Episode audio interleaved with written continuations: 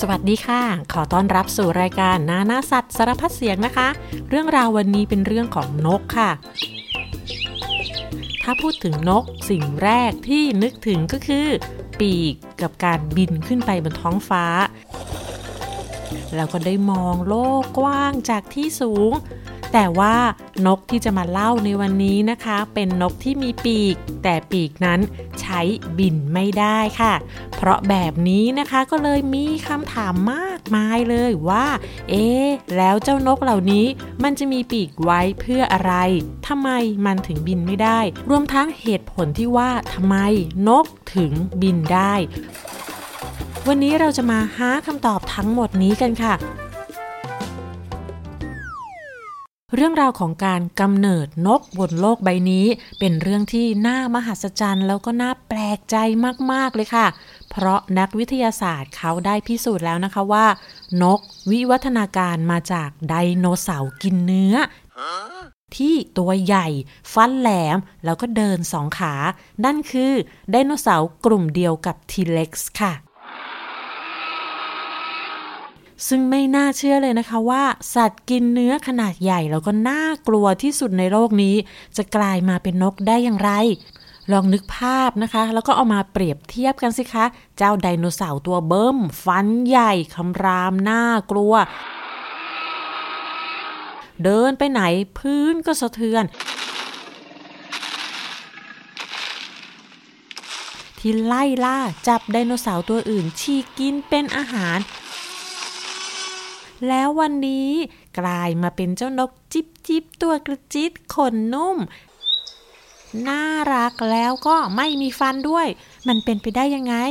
แต่อะไรก็เกิดขึ้นได้ค่ะด้วยเหตุผลที่สำคัญมากๆนั่นก็คือการเอาชีวิตรอดต้องเปลี่ยนแปลงปรับปรุงเพื่อให้อยู่ได้บนโลกที่เปลี่ยนไปเรื่อยๆค่ะและนี่คือเหตุผลที่ไดโนเสาร์ตัวโตกลายเป็นนกตัวเล็กๆนั่นเองค่ะแล้วมันเปลี่ยนแปลงได้อย่างไรเดี๋ยวจะเล่าให้ฟังค่ะ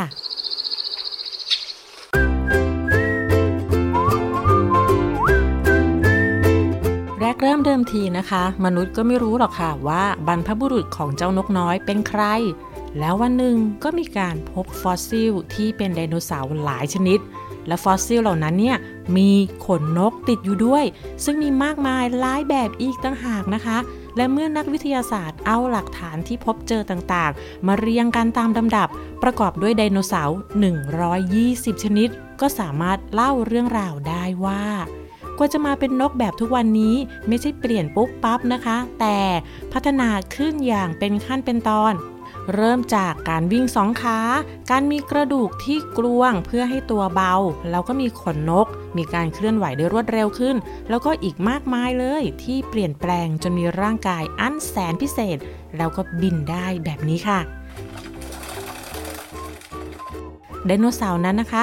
ลดขนาดตัวให้เล็กลงเล็กลงอย่างต่อเนื่องเรื่อยๆเรื่อยๆแล้วก็ใช้เวลาราวๆห้าสิบล้านปีจากไดโนเสาร์กินเนื้อขนาดใหญ่นะคะที่เดินสองขาหนักเกือบสองร้อยกิโลเมื่อสองร้อยล้านปีก่อนสู่นกโบราณชนิดแรกของโลกที่มีชื่อว่า Archaeopteryx เจ้าตัวนี้มีขนาดเท่ากับนกพิราบแล้วก็มีน้ำหนักไม่ถึงหนึ่งกิโลเมื่อหนึ่งร้อยห้าสิบปีก่อนการใช้เวลาเปลี่ยนแปลงห้าสิบล้านปีเนี่ยถือว่าเปลี่ยนได้อย่างรวดเร็วเลยนะคะการเปลี่ยนแปลงตัวเองนั้นทำให้พวกมันมีชีวิตรอดจากโลกล้านปีที่มีดาวเคราะห์น้อยชนโลกเมื่อหกสิบห้าล้านปีที่แล้วค่ะซึ่งชนตุ้มจนฝุ่นตลบปกคลุมพื้นที่กว้างใหญ่บนโลกใบนี้ให้แสงแดดส่องไม่ถึงเลยล่ะค่ะเมื่อแสงแดดส่องไม่ถึงต้นไม้ก็ล้มตายเมื่อต้นไม้ตายสัตว์กินพืชก็ไม่มีอาหารก็ตายตามค่ะและเมื่อสัตว์กินพืชตายเจ้าสัตว์กินเนื้อก็ไม่มีอะไรกินมันก็เลยตายตามค่ะ จะเห็นนะคะว่าทุกอย่างในธรรมชาติล้วนเกี่ยวข้องแล้วก็พึ่งพาอาศัยซึ่งกันและกันค่ะนี่ยังไม่นับเรื่องภูเขาไฟระเบิดมีความแห้งแล้งนะคะน้ำท่วมก็ท่วมมากๆแล้วก็ขาดแคลนอาหารอีกต่างหากพวกสัตว์ที่ตัวโตใหญ่เถอะทะมันก็คิดแล้วนะคะว่านี่ฉันจะต้องเปลี่ยนแปลงตัวเองแล้วล่ะไม่อย่างนั้นนะเผ่าพันธุ์ของฉันจะต้องสูญพันธุ์แน่ๆมันก็เลยค่อยๆเปลี่ยนแปลงไปค่ะเริ่มจากการลดขนาดเพราะว่าการลดขนาดของตัวอาจจะช่วยให้พวกมันเนี่ยสามารถเข้าถึงแหล่งอาหารที่พวกญาติตัวโตๆบรรพบุรุษก่อนๆเนี่ยเข้าไม่ถึงค่ะแล้วก็ลองผิดลองถูกกับการมีรูปร่างต่างๆซึ่งการเปลี่ยนแปลงต่างๆเหล่านี้ทำให้มันหาอาหารได้ง่ายขึ้นเช่นสามารถกระโดดไล่จับแมลงได้แล้วก็เปลี่ยนให้ตัวเองปีนต้นไม้ก็ได้แล้วก็ให้ตัวเองสามารถบินรอดได้จนกระทั่งบินขึ้นไปบนฟ้าได้ในที่สุดค่ะและความสามารถในการบินนี่เองที่ช่วยให้พวกมันนั้นออกเดินทางค้นหาแหล่งที่อยู่ใหม่ได้ในพื้นที่กว้างแล้วก็ไกลขึ้นซึ่งทั้งหมดนั้นก็ทำให้รูปร่างลักษณะร่างกายเปลี่ยนแปลงไปอย่างสิ้นเชิงจากบรรพบุรุษเลยล่ะค่ะจากไดโนเสาร์ตัวใหญ่น่ากลัวแล้วก็ดูเป็นสัตว์เลื้อยคลานก็กลายเป็นเจ้านกตัวเล็กมีปีกแล้วก็มีขนช่วยในการบินแล้วก็ลักษณะต่างๆที่เราเห็นในนกทุกวันนี้ค่ะแต่ว่านกทุกวันนี้ก็ไม่ได้บินได้ทุกตัวนะคะยังมีนกที่ไม่สามารถบินได้อยู่ค่ะแล้วก็มีหลายชนิดด้วยหนึ่งในนั้นคือนกกระจอกเทศนกกระจอกเทศมีถิ่นกำเนิดอยู่ในทวีปแอฟริกาค่ะเป็นนกตัวใหญ่ใหญ่ที่สุดในบรรดานกทั้งหมดเลยนะคะตัวมันนะคะสูงกว่าประตูบ้านของเราอีกค่ะแล้วก็อยู่กันเป็นฝูงอยู่ปะปนไปกับสัตว์จำพวกม้าลายยีราฟแล้วก็แอนติโลปชนิดต่างๆมีปากแบนแล้วก็กว้างมากหัวเล็กตาโตตาของมันนั้นมีขนาดใหญ่กว่าสมองอีกค่ะคอยาวแล้วก็ที่คอไม่ค่อยมีขนนะคะมีปีกที่เล็กไม่สมกับตัวตัวโตของมันเลยค่ะนิ้วของนกกระจอกเทศจะมีแค่สองนิ้วแล้วมันก็วิ่งได้เร็วมากๆเลยค่ะต่อไปก็คือนกอีมูนกอีมูก็คือนกที่บินไม่ได้นะคะอยู่ที่ออสเตรเลียตัวเล็กที่สองรองจากนกกระจอกเทศเป็นนกที่มีขนสีน้ำตาลเทายาวพริ้วนุ่มสลวยไม่เหมือนนกชนิดไหนในโลกเลยค่ะมันมีปีกเล็กแล้วก็ขามันใหญ่มากมีนิ้วข้างละสามนิ้วมีแต่นิ้วหน้าไม่มีนิ้วหลังเพราะว่ามันใช้นิ้วสำหรับการวิ่งแล้วก็การเดินเท่านั้นไม่ได้มีนิ้วหลังเอาไว้เกาะกิ่งไม้เหมือนกับนกทั่วไปนอกจากการวิ่งแล้วเนี่ยเจ้านกอีมูสามารถเตะศัตรูได้อีกด้วยค่ะ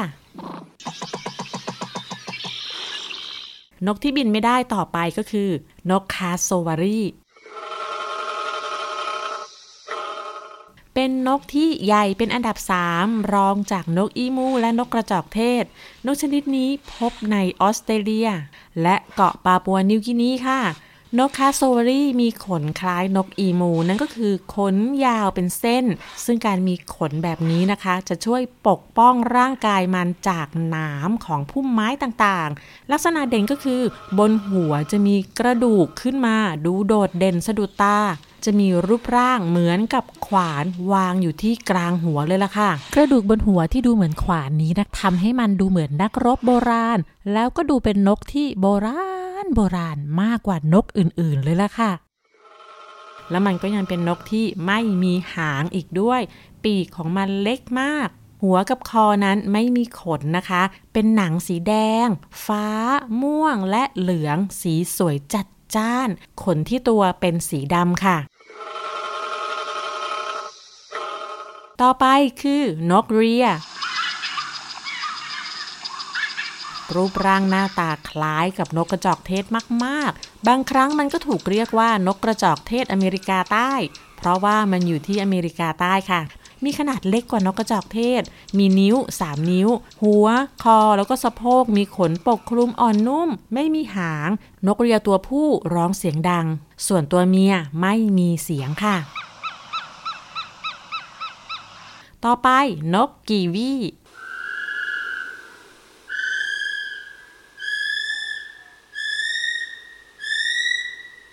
นกกีวีมีถิ่นกำเนิดในประเทศนิวซีแลนด์เท่านั้นนะคะมันออกหากินในเวลากลางคืนกลางวันก็จะนอนตามซอกไม้ซอกหินค่ะมีเสียงร้องดังปากยาวมากรูจมูกอยู่ตรงปลายปากเพื่อดมหาอาหารอาหารก็ได้แก่ไส้เดือนแล้วก็ผลไม้เล็กๆรวมทั้งยอดของใบไม้อ่อนๆไข่ของนกกีวีเนี่ยใหญ่มากเมื่อเทียบกับน้ำหนักตัวตัวผู้จะทำหน้าที่กกไข่ค่ะนกกีวีมีความสำคัญมากสำหรับชาวมาลีซึ่งเป็นชาวพื้นเมืองของนิวซีแลนด์ชาวมาลีนั้นมีความเชื่อว่านกกีวีเป็นสัตว์เลี้ยงของเทพเจ้าในป่าขนของนกกีวีถูกนำมาใช้ทำเป็นผ้าคลุมที่ใช้ในพิธีกรรมต่างๆของชาวมาลีนะคะปัจจุบันนี้นะคะชาวมาลีเขาไม่ได้ล่านกกีวีเพื่อเอาขนแล้วนะคะแต่จะใช้เฉพาะขนของนกที่ตายแล้วเท่านั้นค่ะเพราะเขามองว่านกกีวีนั้นเปรียบเสมือนผู้พิทักษ์แห่งป่าค่ะมันเป็นนกที่หากินตอนกลางคืนขี้อายแล้วก็ชอบอยู่อย่างสันโดษและการใช้ชีวิตตอนกลางคืนแบบนี้นะคะแท้จริงแล้วเนี่ยไม่ได้เป็นธรรมชาติดั้งเดิมของเจ้านกกีวีค่ะนักวิทยาศาสตร์เขาคาดเดา ว่าเกิดจากการที่เมื่อก่อนเนี่ยมันถูกสัตว์นักล่าต่างๆตามล่าจับกินเป็นอาหารในตอนกลางวันค่ะเช่นนกอินทรีฮาร์สเป็นนกอินทรีขนาดใหญ่กลางปีกโดยกว้างถึงสิบฟุตเลยค่ะมีกรงเล็บที่น่ากลัวมากๆซึ่งนั่นทำให้บรรพบุรุษของนกกีวีต้องคอยระแวดระวังตัวค่ะแต่ปัจจุบันนี้นกอินทรีฮาร์สได้สูญพันธุ์ไปหมดแล้วแต่สัญชาตญาณการระแวดระวังตัวของนกกีวียังมีอยู่พวกมันก็เลยยังคงไม่ออกมาหากินตอนกลางวันเพราะรู้สึกว่าหากินตอนกลางคืนนั้นปลอดภัยกว่าค่ะ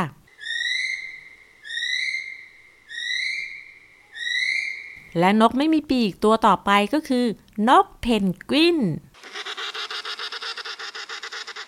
นกเพนกวินเนี่ยอยู่เฉพาะทางซีกโลกใต้นะคะมีหลายสายพันธุ์ด้วย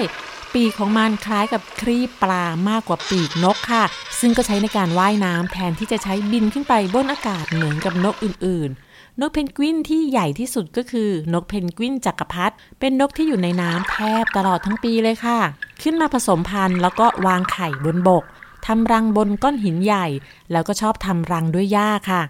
นกเพนกวินบางชนิดนะคะจะคาบก้อนหินออกมากองเพื่อทำเป็นรังแต่บางชนิดเช่นนกเพนกวินจักรพรรดิจะกกไข่โดยการยืนกกไข่กันเป็นกลุ่มค่ะไม่นอนหรือนั่งกกไข่เหมือนกับนกชนิดอื่นแต่จะวางไข่ไว้บนหลังเท้าแทนค่ะ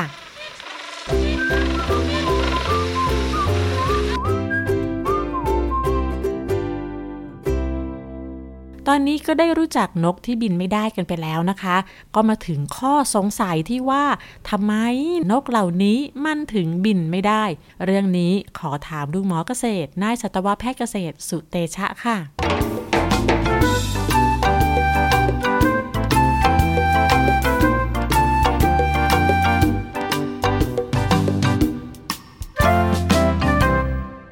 ในส่วนของนกที่บินไม่ได้ตามลำดับวิวัฒนาการมีทฤษฎีอยู่สองประเด็นประเด็นที่หนึ่งคือมันเป็นนกโบราณนะครับมันพัฒนา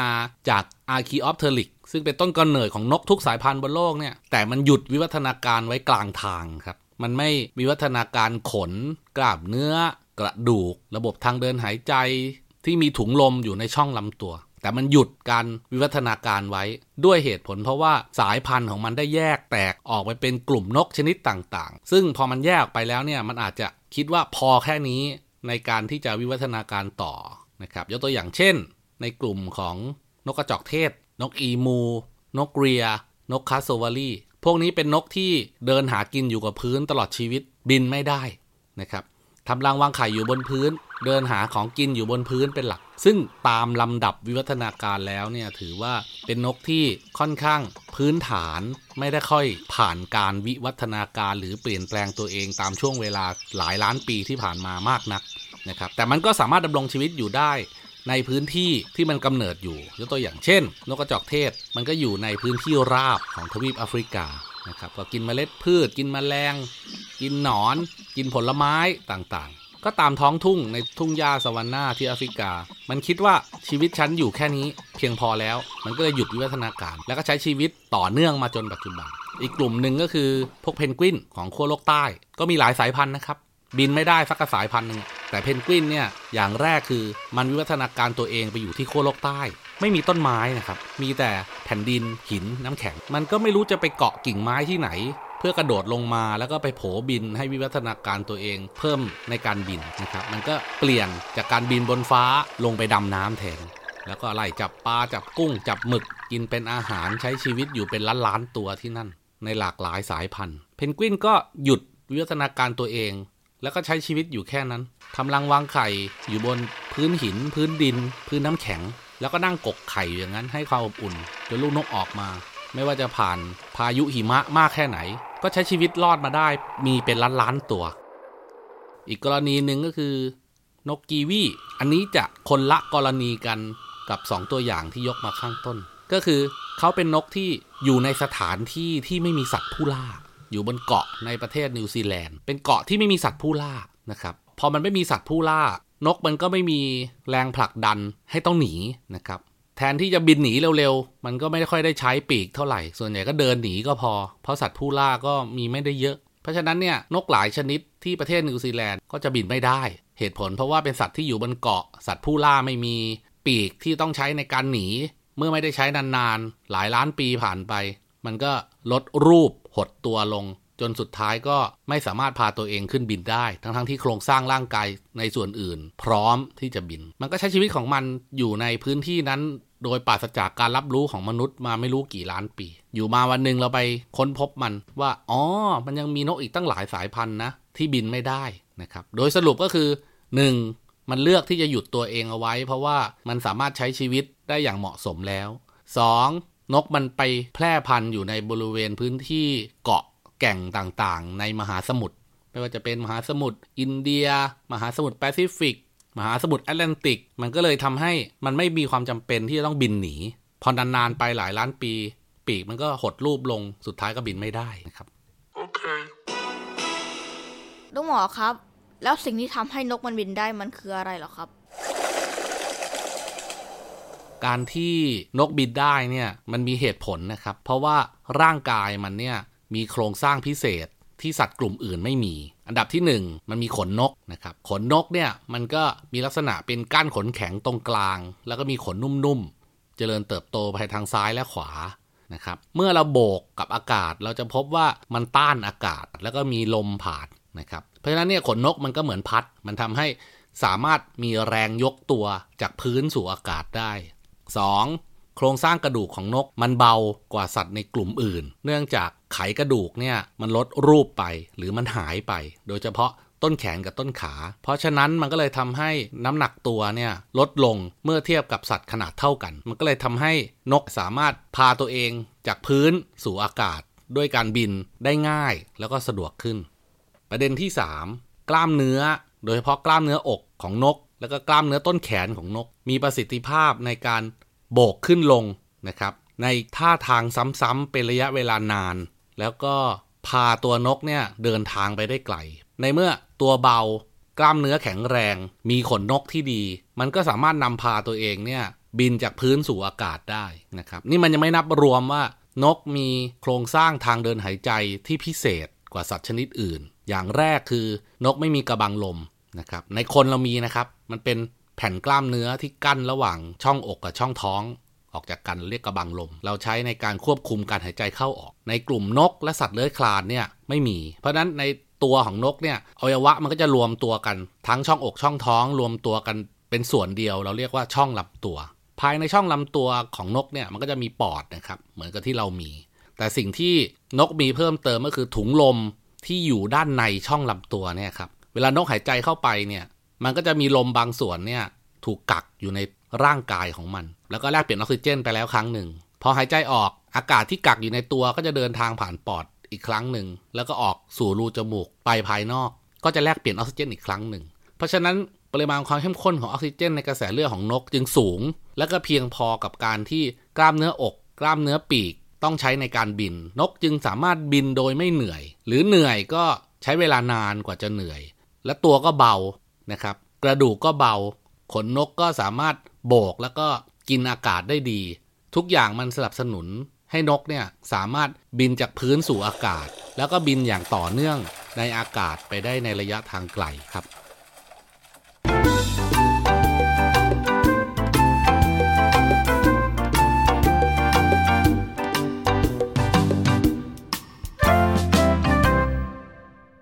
เวลานิทานแล้วค่ะนิทานวันนี้แต่งโดยซินดี้ลีอาแคชแมนเรื่องนกน้อยผู้กลัวการบินกาลครั้งหนึ่งมีนกน้อยกำพร้าตัวหนึ่งชื่อเบิร์ดดี้เขาเติบโตมาในพุ่มไม้บนพื้นดินเบิร์ดดี้โตขึ้นเรื่อยๆโดยไม่เคยบินได้แต่เห็นนกตัวอื่นๆบินบนท้องฟ้าเขาเคยเดินออกมานอกพุ่มไม้และพยายามขยับปีกแล้วก็มีอีกาตัวหนึ่งบินลงมาใกล้ๆอีกามองหน้าแล้วก็เอียงคอพูดว่านี่เธอบินไม่ได้เหรอเด็กน้อยเบิร์ดดี้ไม่รู้วิธีขยับปีกด้วยซ้ำก็เลยกระโดดหนีอีกาอีกาเห็นแล้วก็หัวเราะจากนั้นเบิร์ดดี้ก็ซ่อนตัวอยู่ในพุ่มไม้ทั้งวันทั้งคืนวันที่ท้องฟ้าแจ่มใสกระรอกน้อยตัวหนึ่งวิ่งผ่านมาเห็นนกน้อยในพุ่มไม้ก็เลยถามว่าเธอชื่ออะไรน่ะทำไมถึงมาซ่อนตัวอยู่ในนี้นกน้อยตอบว่าฉันชื่อเบิร์ดดี้ฉันบินไม่ได้ก็เลยไม่กล้าออกไปจากพุ่มไม้กระรอกจึงพูดว่าเธออยากขึ้นไปบนต้นไม้ไหมล่ะขี่หลังฉันสิฉันจะพาเธอไปเบิร์ดดี้กล่าวขอบคุณแล้วก็ขึ้นไปบนหลังของกระรอกกระรอกพาปีนขึ้นไปบนต้นไม้นี่เป็นครั้งแรกในชีวิตที่ออกจากพุ่มไม้บนพื้นดินและขึ้นมาที่ที่สูงที่สุดได้มองเห็นป่ากว้างจนเบิร์ดดี้พูดออกมาว่าสวยจังเลยกระรอกจึงบอกว่าเธอไปได้สูงกว่านี้แล้วก็ไกลกว่านี้อีกนะเบิร์ดดี้หน้าเศร้าแล้วตอบว่าแต่ฉันไม่รู้ว่าจะไปยังไง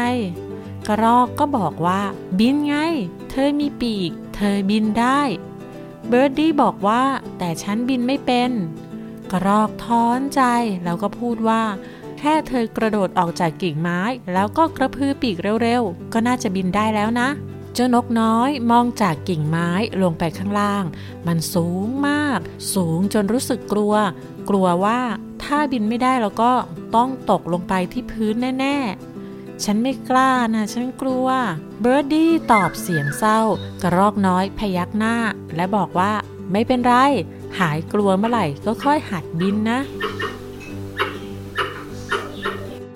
กระรอกจะมาที่พุ่มไม้ทุกวันเบิร์ดดี้ก็จะกระโดดเกาะหลังแล้วก็ขึ้นไปบนต้นไม้กับกระรอกเขาจะนั่งอยู่บนกิ่งไม้ตลอดทั้งวันส่วนเจ้ากระรอกจะใช้เวลาทั้งวันไปกับการวิ่งเล่นบนกิ่งไม้ในป่าและเมื่อถึงเวลามืดกระรอกก็พากลับลงมาจากต้นไม้ส่งนกน้อยกลับเข้าไปในพุ่มไม้เพื่อจะได้เข้านอนวันนี้ทั้งสองขึ้นไปบนต้นไม้เหมือนกับทุกวันเจ้านกก็นั่งนิ่งๆบนกิ่งไม้กิ่งเดิมกระรอกก็วิ่งเล่นไต่กิ่งไม้ไปมาอีกามองเห็นนกตัวเล็กอยู่บนต้นไม้มันบินโฉบเข้ามาใกล้แล้วก็พูดกับนกน้อยว่าเฮ้ hey, เจ้านกตัวเล็กที่เคยอยู่บนพื้นดินตัวนั้นนี่นาบินได้แล้วเหรอเจ้าตัวเล็กนกน้อยเจอกับอีกาก็รู้สึกอารมณ์ไม่ดีเขาโกรธและหงุดหงิดจึงพูดออกไปว่าออกไปเลยไม่ต้องมายุ่งกับฉันอีกายิ้มและพูดว่าโอ้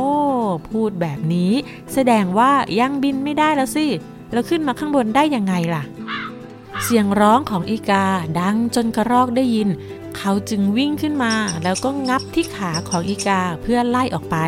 อีการ้องเสียงดังด้วยความโกรธแล้วเขาก็ใช้ปากจิกเจ้ากระรอกน้อยจนร่วงลงจากกิ่งไม้กระรอกหลับตาด้วยความกลัวร่างของเขาลอยละล่องอยู่กลางอากาศแต่อยู่ๆเขาก็รู้สึกเหมือนตกลงบนอะไรที่นุ่มๆแล้วก็ลอยขึ้นบนอากาศอีกครั้งเมื่อลืมตาก็เห็นว่าตัวเองกำลังอยู่บนหลังของเบิร์ดดี้เบิร์ดดี้กำลังบินขึ้นบนท้องฟ้าอย่างกล้าหาญและเจ้านกน้อยก็พากระรอกบินสูงขึ้นสูงขึ้น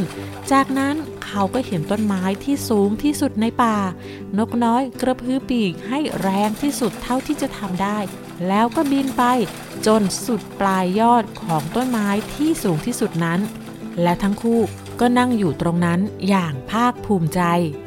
นี่เธอบินได้ยังไงอะเบิร์ดดี้กระรอกน้อยถามด้วยความตื่นเต้นเจ้านกน้อยตอบว่าก็ทำอย่างที่เธอบอกไง กระโดดออกจากกิ่งไม้แล้วก็กระพือปีกพอฉันไม่กลัวฉันก็บินได้เยี่ยมไปเลยเบิร์ดดี้เจ้ากระรอกชื่นชมเพื่อนรักด้วยความสุขใจทุกวันกระรอกจะวิ่งขึ้นบนต้นไม้ที่สูงที่สุดในป่าเพื่อพบกับเบิร์ดดี้ที่นั่นและทั้งคู่จะหัวเราะแล้วก็เล่นกันไปทั่วป่าวิ่งไปมาตามกิ่งไม้และขึ้นลงต้นไม้อย่างสนุกสนานและทั้งหมดนั้นก็คือเรื่องราวของนกรวมทั้งนกที่บินไม่ได้ค่ะแล้วพบกันใหม่ในคราวหน้านะคะวันนี้สวัสดีค่ะ